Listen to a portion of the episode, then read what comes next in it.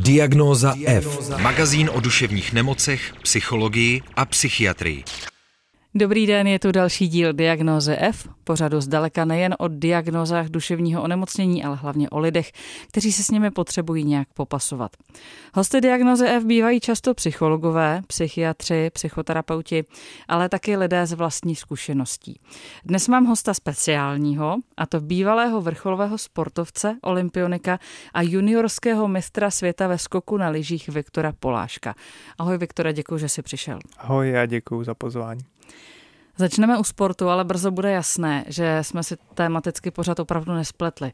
Viktore, ty si letos na jaře ukončil profesionální skokanskou kariéru. Co všechno máš za sebou? Mám za sebou 20 let aktivního skoku na lyžích. Vlastně začal jsem jako malý ve Novém městě na Moravě a podíval jsem se na dvě olympiády. Jednu jsem teda bohužel proležel v karanténě, ale Podíval jsem se po světě všude možně, v Americe, v Kanadě, do Japonska, do Číny, takže mám toho za sebou docela dost. V kolika letech jsi teda začínal? Já jsem to úplně nespočítala. Začínal jsem ve čtyřech, ale tam se vlastně začíná jenom, že se sjíždí ten kopeček dolů, aby se člověk naučil pořádně lyžovat a potom se přechází na ty větší můstky. Kdy se začíná skákat? To nejdřív. co nejdřív, dokud, dokud to dítě nemá strach a má takový jako drive do toho něco zkoušet. A já jsem měl výhodu, že jsem začal fakt brzo, takže jsem, jsem potom neměl strach, že jsem i na těch velkých můstcích byl už, už jako docela mladý, že asi ve 12 letech už jsem skákal na těch největších můstcích. Podobně jako u baletek, tak u skokanů na lyžích je eh, kromě kondice důležitá i váha. Jak se s tím pracuje ve chvíli, kdy ten mladý muž vlastně jako dospívá, sílí a jak si s tím pracoval ty? Jak, jak se to téma tam objevuje? Ve skoku je to hrozně důležitý. U nás se říká, že kámen neletí, takže vlastně tam člověk musí být co nejhubenější a já jsem měl to štěstí, že do, vlastně do minulého roku jsem to nikdy neřešil, že jsem s tím neměl žádný problémy, nepotřeboval jsem nikdy extrémně hubnout, takže, takže já jsem to fakt fakt jsem to neře- neřešil a nebyl to pro mě žádný problém. Do minulého roku? Do minulého roku. Co se stalo? Uh, přišel nám nový trenér a s, tím i, s ním i jiný techniky, jiná, jiná práce, jiný spolupráce a vlastně přišli jsme na takový měření tělesného tuku a svalů a všeho a já jsem tam, mě tam vyšly výsledky na skokana na lyžích, takový o trošku horší, že jsem měl asi 10% tuku, což, což je oproti těm nejlepším hodně, že tam ve skocích se to pohybuje na nějakých 3-4%, což je pro normálního člověka extrém. A, a jak jsem říkal, do té doby jsem vlastně nevěděl vůbec, jak bych se o to měl starat. A pak začaly ty moje problémy. No. Nicméně do té doby si se stal tím juniorským mistrem světa ve skoku na lyžích, takže to asi úplně určující nebylo.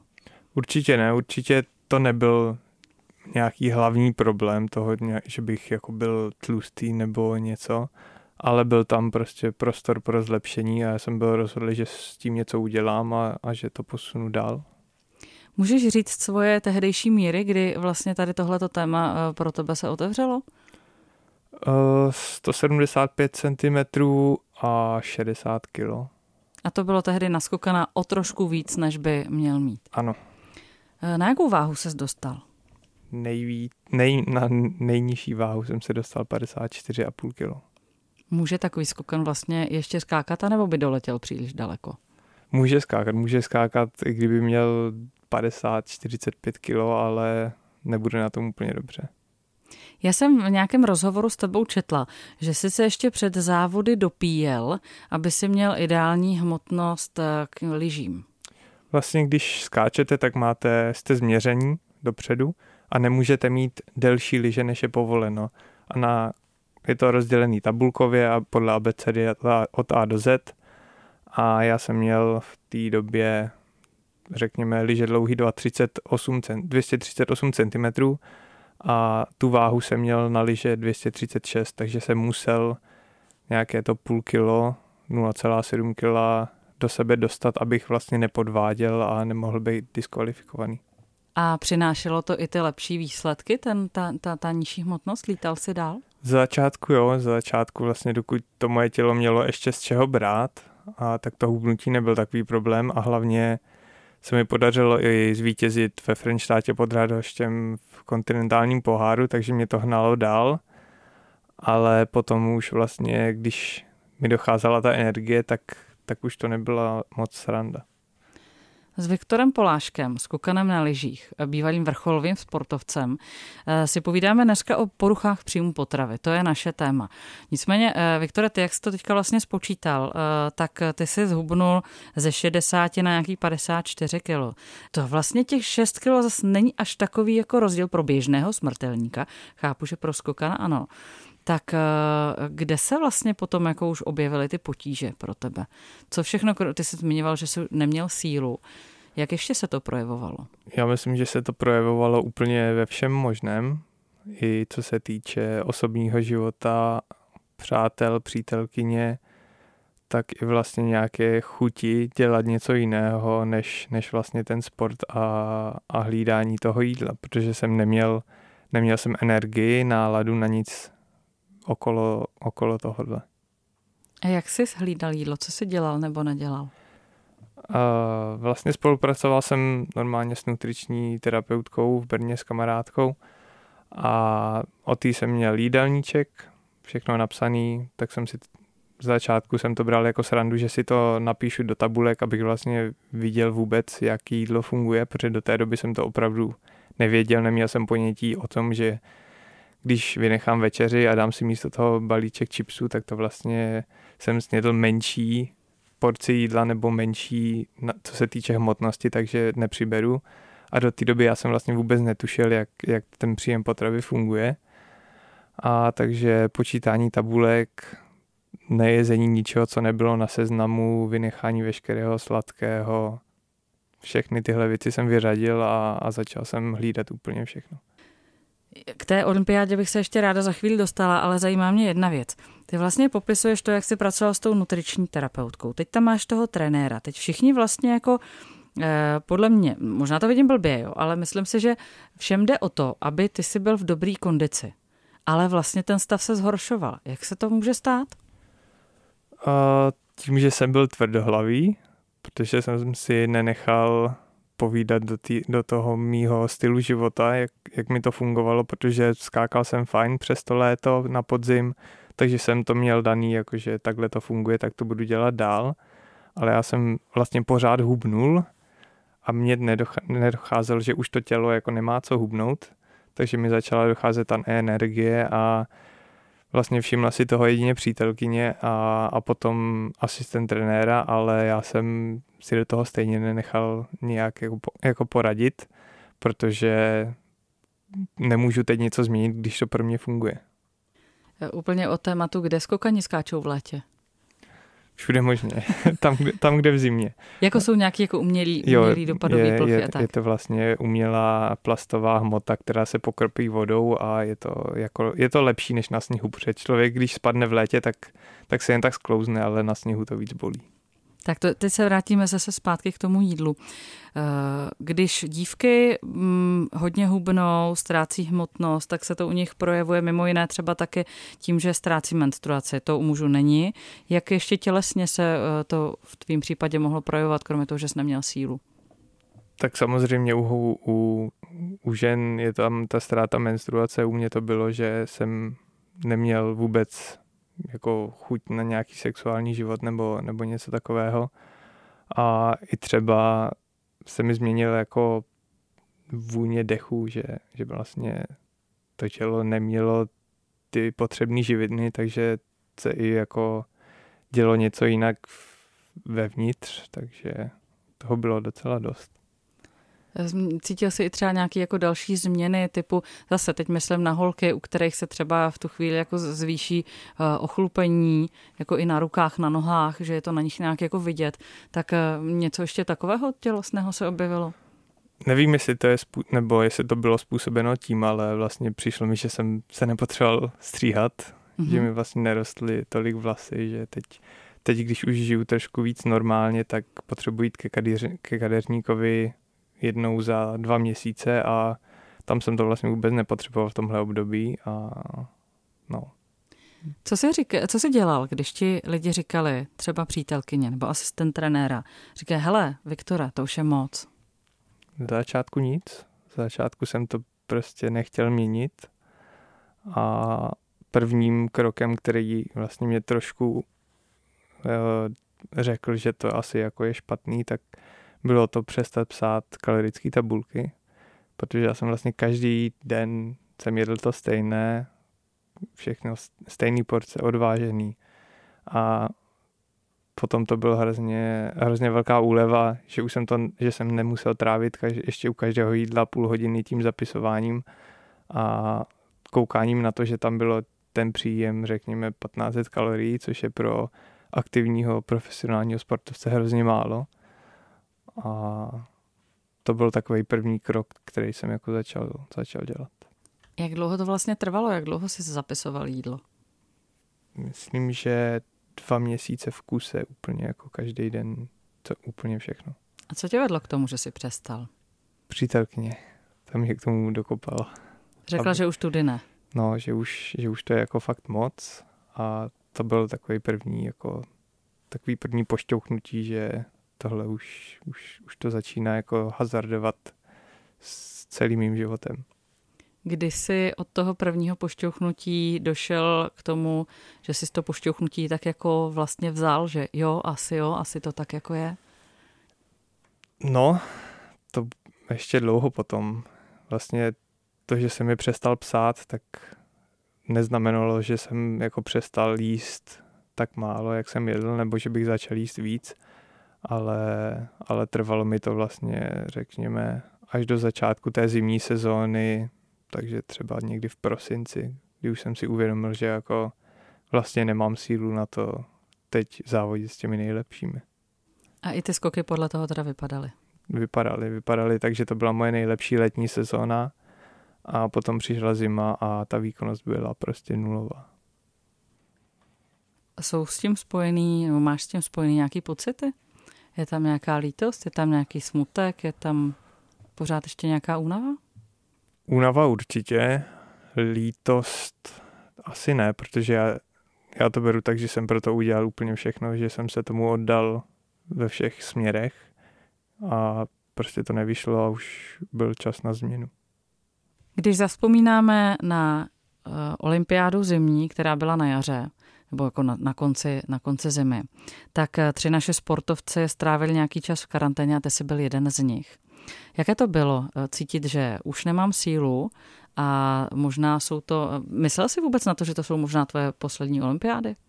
Já jsem to tak měl daný dopředu, že jako tahle sezóna bude poslední a jediný, co by to na to mohlo změnit, by bylo, kdybych fakt jako skákal dobře a měl nějaký ty úspěchy a uspěl bych na olympiádě, protože jsem si tu olympiádu dal jako největší cíl.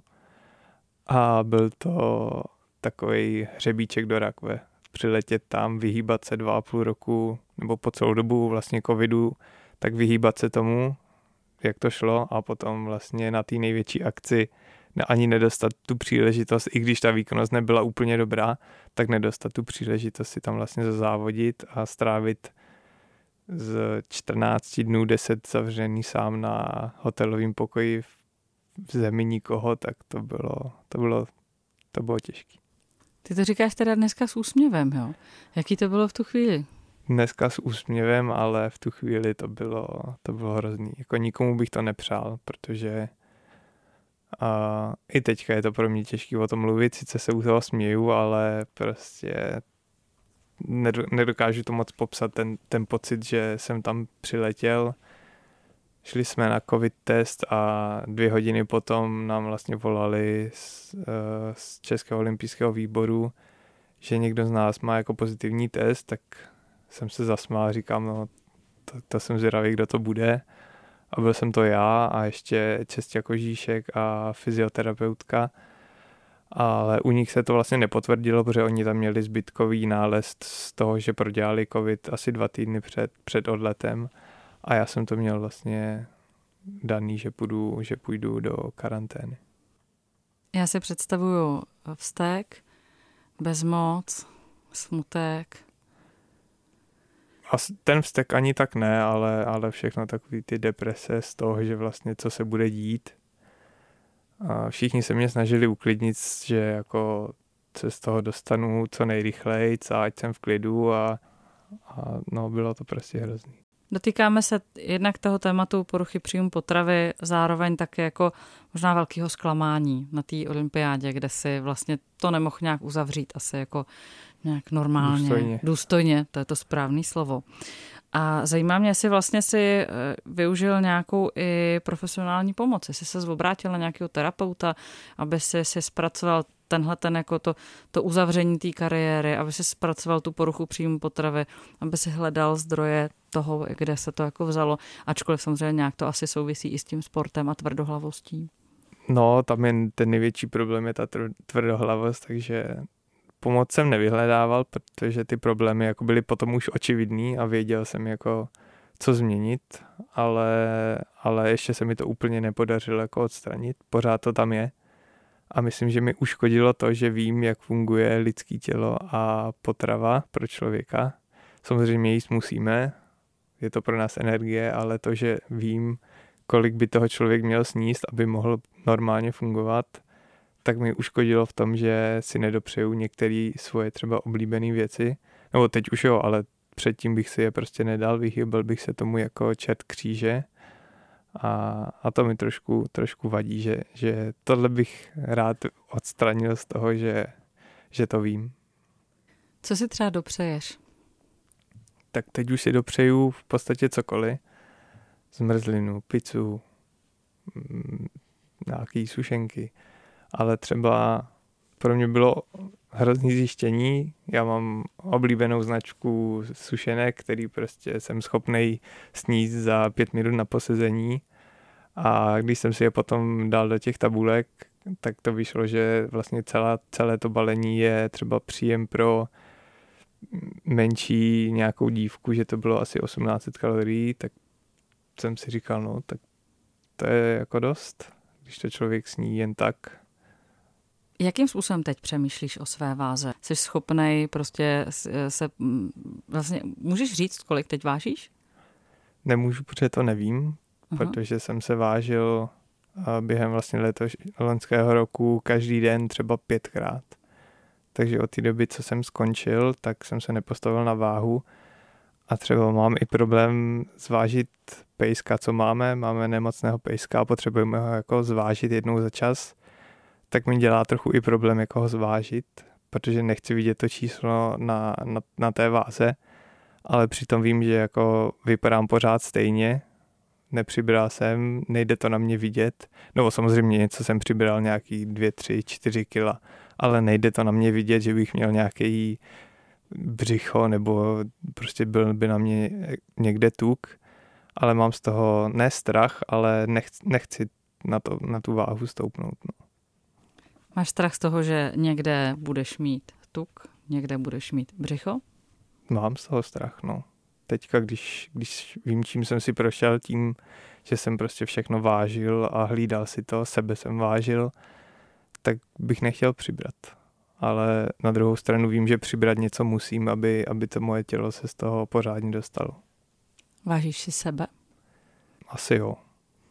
Bylo to tak vždycky, nebo je to něco, co přišlo?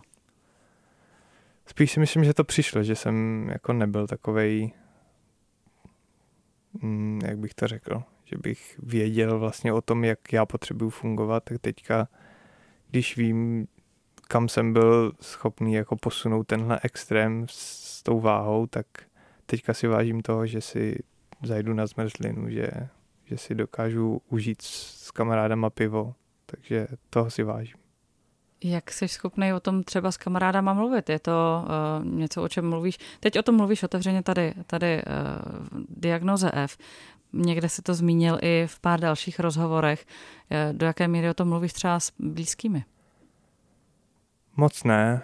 Mám jako pár přátel, nebo většina přátel o tom ví, co se takhle týče z médií, nebo, nebo že jsem to někde řekl v rozhovorech, ale úplně takhle osobně jsem se o tom bavil jako s pár přáteli a někteří to brali vážně, někteří si říkali, no tak, tak se víc najest, tak začni jíst, ale myslím, že každý, kdo měl někdy problém s jídlem, tak ví, že tak to prostě nefunguje, že to nejde lusknutím prstů a, a jsem rád, že na jednu stranu jsem rád, že ty, kteří to pochopili, tak jsou jako zeptají se jednou za čas, jestli se to posunulo a jak jsem na tom. Kam by ses chtěl posunout v tomhle? Kde je pro tebe nějaká, nějaký jako cíl nebo norma, ke který bys chtěl dojít? Abych, abych nad tím vůbec nepřemýšlel, abych prostě, když budu mít chuť na cokoliv, tak abych si to dal, abych si šel do obchodu koupit, co, co chci a abych prostě nad tím vůbec nepřemýšlel, protože pro, proč by ty potraviny některé tady byly, aby, aby jsme si je zakazovali, když je máme rádi, takže tohle je asi takový jako nejjednodušší cíl, který bych chtěl mít. Eh, myslíš, že by tě ještě něco mohlo zlákat na tu eh, stranu toho hlídání se, že by bylo ještě něco, co by tě vlastně stáhlo zpátky? Do té negativní části asi ne a jediný co, tak si myslím, že bych tím, že bych chtěl začít cvičit i něco jiného než jako skokan nohy a dřepy, tak jako nějaký ten kalorický nadbytek na budování svalů, ale jinak si myslím, že ne, že už, že už do toho nechci a ani bych si to nedovolil, ani moje okolí by mi nedovolilo, abych, abych do toho spadnul tak, jak jsem v tom byl teď. Co děláš teď po ukončení profesionální kariéry? Teď pracuju, jsem zaměstnanec a, a užívám si života. A nechybí ti skákání? Ona teda ještě od té doby nebyla zima, od té doby, co jsi skončil. Tak... Nechybí mi to vůbec. Jako vím, že to byl určitý risk skončit vlastně po 20 letech nebo po nějakých 10 letech toho dělání profesionálního sportu, tak to bude vždycky risk, ale, ale nelituju toho, protože si myslím, že už bych v tom nevydržel dál pokračovat, v tom, jaký vlastně byly ty neúspěšné sezóny, plus do toho teď nějaký ty problémy, tak jsem fakt rád, že to mám za sebou a, a nelituju toho a nechybí mi toho. A ani jsem neměl třeba nutkání si ještě jednou skočit naposled, prostě vůbec. Říká Viktor Polášek, bývalý profesionální skokan na lyžích, olympionik, který strávil olympiádu v karanténě a také host dnešní diagnozy F. Viktor, já ti moc děkuji za tvoji otevřenost. Ať já se ti děku, daří. Já děkuji za pozvání. Potřebuješ duševní oporu? Všechno spraví náš podcast. Poslouchej diagnozu F kdykoliv a kdekoliv. Více na wave.cz lomeno podcasty. Partnerem tohoto pořadu jste vy, posluchači Českého rozhlasu. Už sto let vysíláme díky vám. Děkujeme.